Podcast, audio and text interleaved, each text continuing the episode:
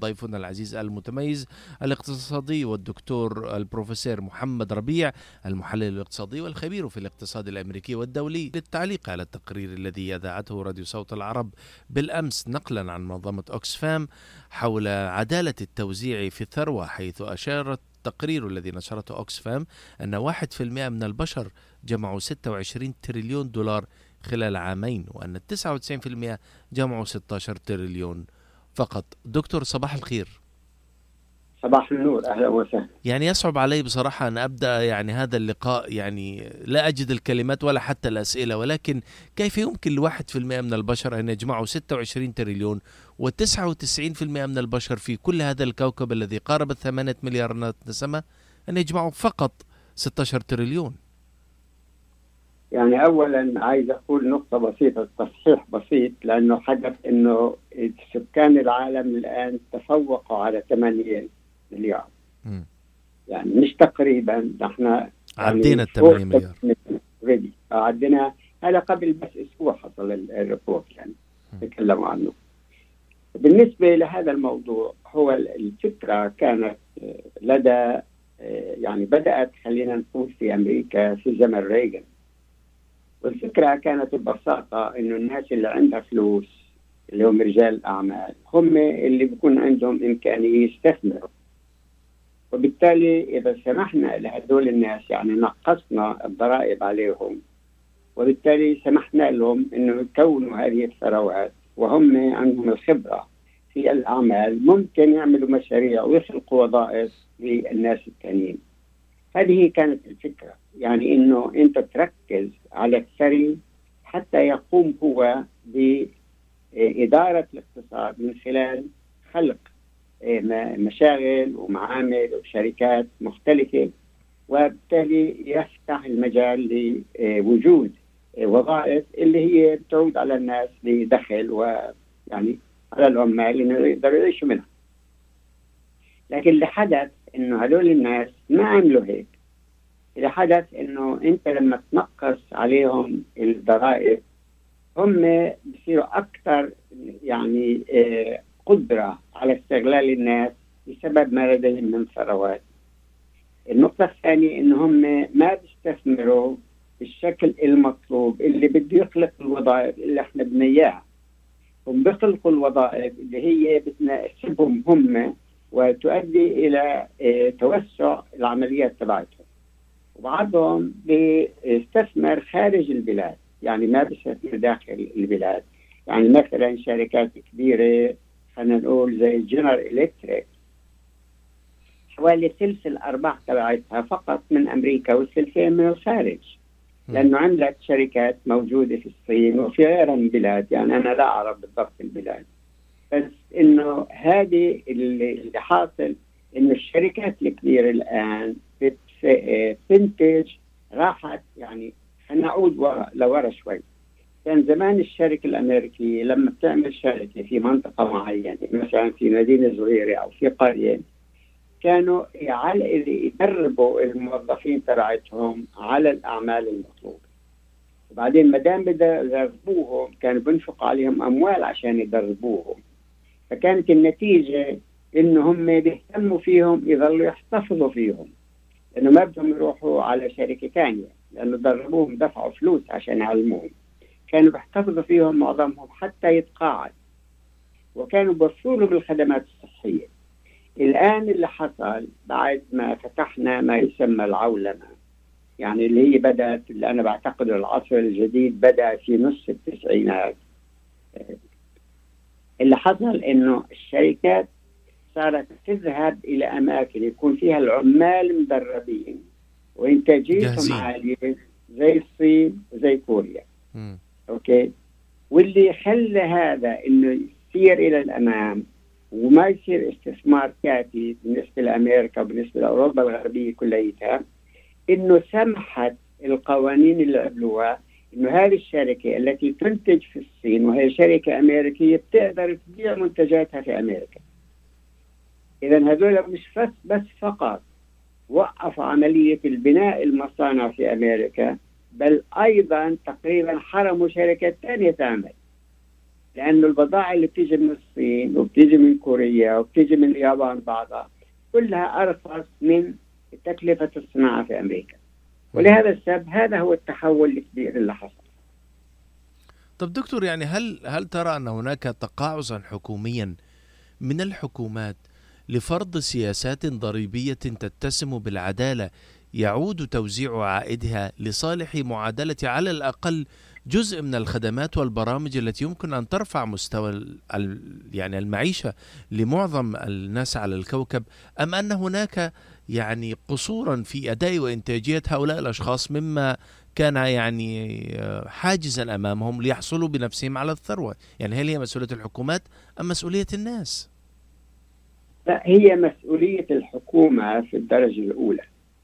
ليش مسؤولية الحكومة؟ لأنه الحكومة لما سمحت لحالها إنها تخفض الضرائب على الأثرياء يعني آه، مثلا رئيس وول مارت مرة قال صراحة قال أنا نسبة ما أدفعه من ضرائب على أموالي أقل من النسبة اللي تدفعها زوجتي. أي أمين آسف سكرتيرتي. أنت تخيل السكرتيرة تبعته تدفع نسبة من دخلها ضريبة أعلى من هذا الرجل اللي هو بيملك فوق ال 100 بليون دولار. فهذا ليش بيعملوا هيك؟ لأنه الأثرياء استطاعوا أنهم يشتروا السياسيين يعني ما في واحد الآن بيقدر يترشح لمجلس النواب أو للكونغرس للسنت لمجلس السنت اللي هو مجلس الشيوخ بالعربي بنسميه إلا يكون جامع مبالغ كبيرة جدا من المال لا يتخيلها الانسان حتى يستطيع إنه يضمن إمكانية نجاح في الانتخابات. يعني السنتر لازم يجمع الآن ما لا يقل عن 15 مليون دولار. هذا لما يجمعهم انت قسمهم كم راح يجمع. مفروض يجمع كل يوم من الست سنين اللي بقعدها في مجلس الشيوخ. ستجدها يعني أنا عندي الأرقام بس مش عارف وين أوجدها الآن لأنه فيش وقت أوجدها. بتلاقيها بالآلاف بده يجمع كل يوم عشان يجمع هذه الثروة. بالنسبة إلى عضو الكونغرس اللي هو مجلس العموم يسمى أحيانا اللي هم سنتين فقط. لازم يجمع الشخص عشان يضمن حظ كويس النجاح. واحد وسبعة من عشرة مليون دولار. قسمها على 700 يوم وشوف قديش في اليوم لازم يجمع. إذا هذا الشخص سواء كان رجل أو امرأة مفروض منه إنه يشتغل تقريبا في الاغتراب باع وقته قاعد مع لوبيز عشان الحقيقة إنه يشجعهم يجمعوا له ويدفعوا له فلوس. وبالتالي مين وين مصلحته؟ مصلحته مع الذي يمول الحملات الانتخابية مش مع الإنسان العادي اللي ما عنده فلوس يدفعها. هذه هي المأساة. فأنت كل ال system بده تغيير بده نفض هذا ال system لا يصلح حقيقة أن يكون لا يمكن أن يحقق أي نوع من العدالة كانت. هذه هي المشكلة فلنت لما تتكلم على توزيع الدخل هم لا يفكروا توزيع الدخل هو يفكر كيف يبقى في هذا المركز حتى يموت. يعني لهذا مثلا أنا بكتب كتاب جديد. يعني الحقيقة كتبته أنا كامل هو بس أنا بحاول أراجعه لآخر مرة لأنه في شغلات بدها إيه تحديث يعني بعض الأرقام. بسميه فيوتشر فور اول يعني لازم يتغير النظام إنه يكون في عندنا لما نتكلم إنه شو المستقبل يكون مستقبل لكل الناس مش مستقبل ل 1% من السكان. يعني لما تقول أنت الآن 1% من سكان العالم بملكوا نصف ثروة العالم. الآن هذا التقرير الأخير اللي أنت تكلمت عنه إنه هذول صاروا بيأخذوا الآن 63% من كل زيادة في ثروة العالم. الآن نحن نتجاوز هذا. يعني معناته إذا بقي الأمور كما هي خلال سنتين أو ثلاثة أربعة بالكثير بصير ثلثين الثروة في العالم بيملكوها هم الواحد في المية الأسرع في العالم ككل. فبالتالي لابد إنه تغيير السيستم كل النظام لازم بده تغيير وإلا مش ممكن يكون في عدالة. والعداله غير موجود يعني أصلا. بس اللي بيحصل إنه الشعوب لا تسكت إلى الأبد. وهذا سيتسبب في حدوث انهيارات ويتسبب في حدوث مظاهرات واحتجاجات اجتماعية كثيرة. وإحنا الآن موجود عندنا في أمريكا. يعني موجود هذا والحكومة مغمضة عينيها.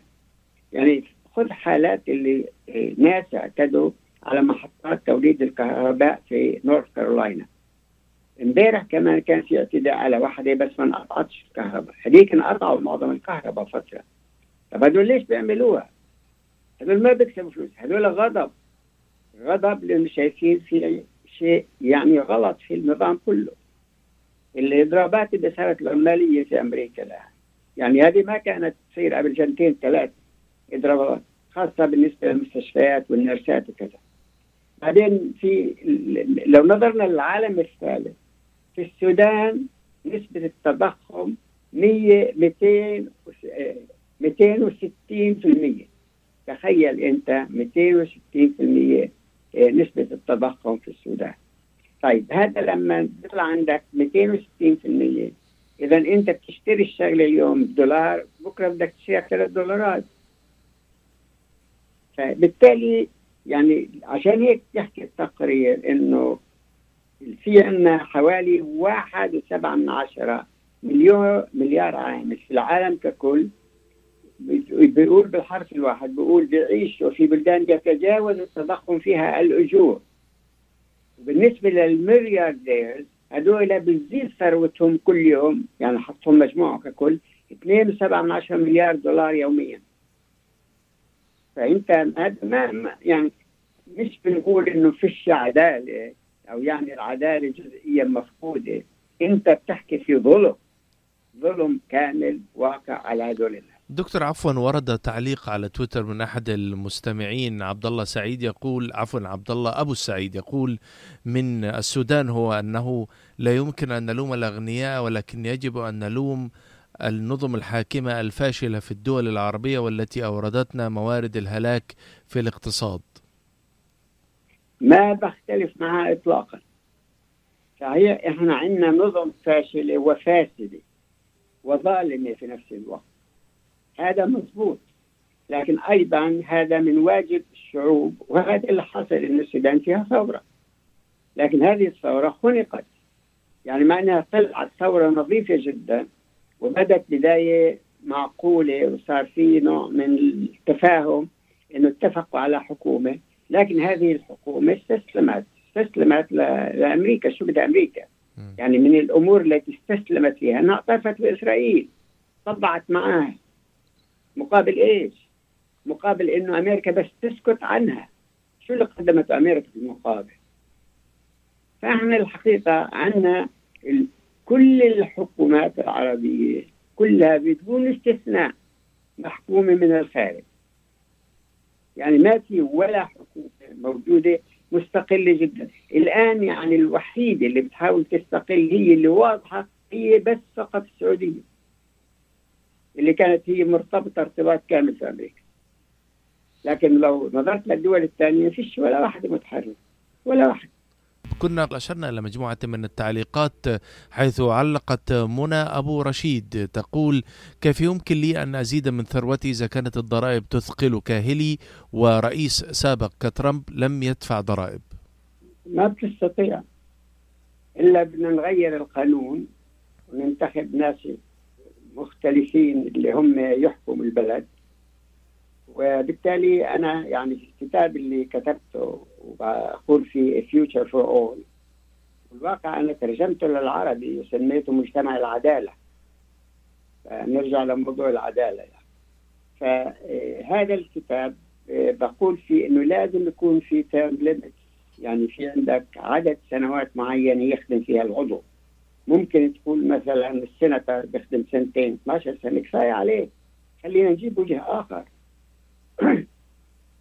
وخاصة إنه بعضهم هذول ما بيفهموا التكنولوجيا أصلا وقديش تغير التكنولوجيا وقديش تستطيع ال artificial intelligence أو الذكاء الاصطناعي إنه يتحكم في الناس. فبالتالي آه، لما يكون عنده مثلا آه، خلينا نقول فترتين فقط في الحكم الفترة الأولى بيشحد فيها معلش ويمكن يعمل قرارات اللي هي لصالح الشركات.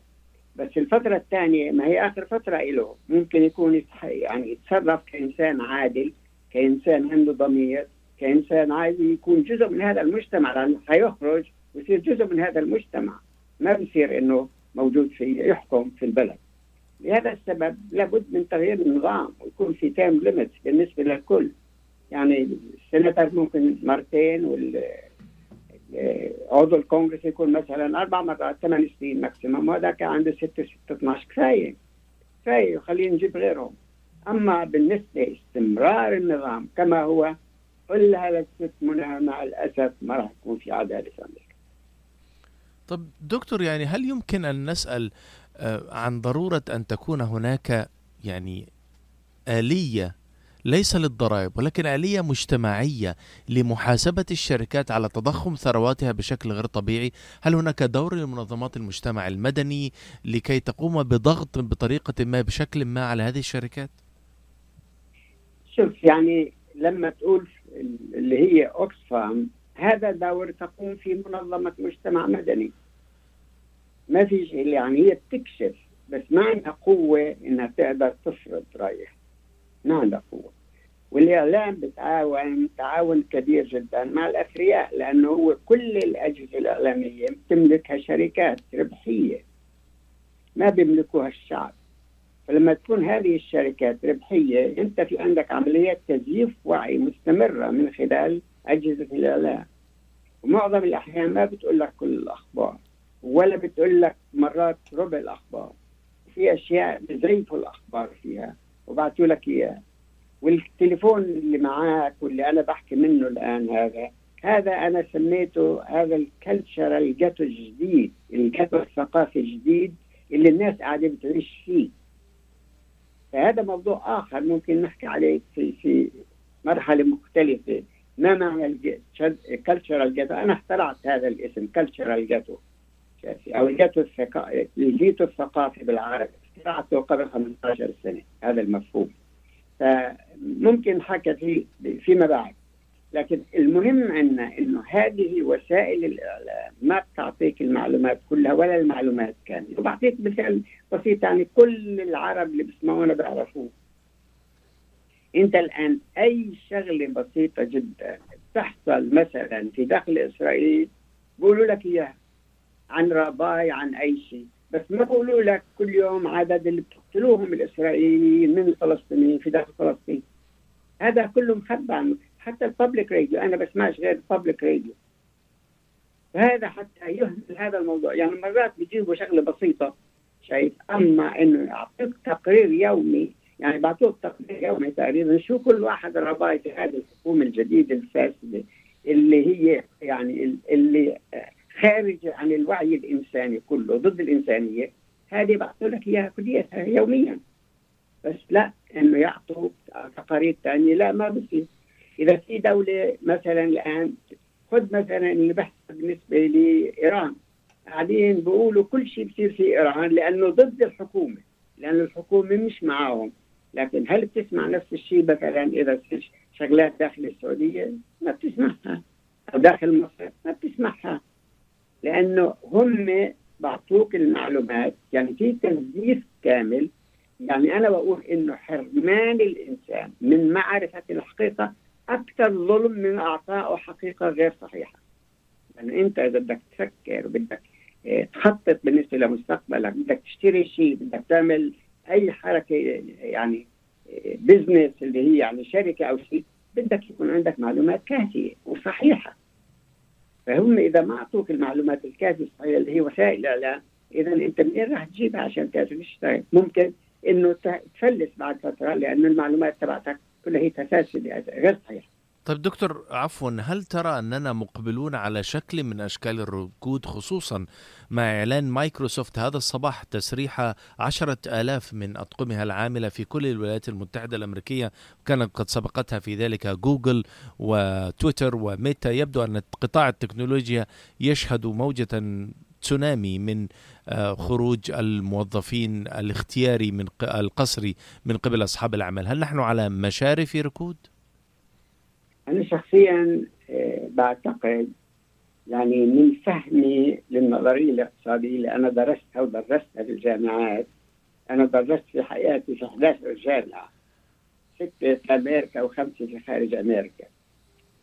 إيه، إحنا في حالة ركود الآن مش الآن يعني صار لنا سنة وشوية أو أكثر إحنا في حالة ركود لكن هم اتفقوا كلهم على اكذوبه معينة.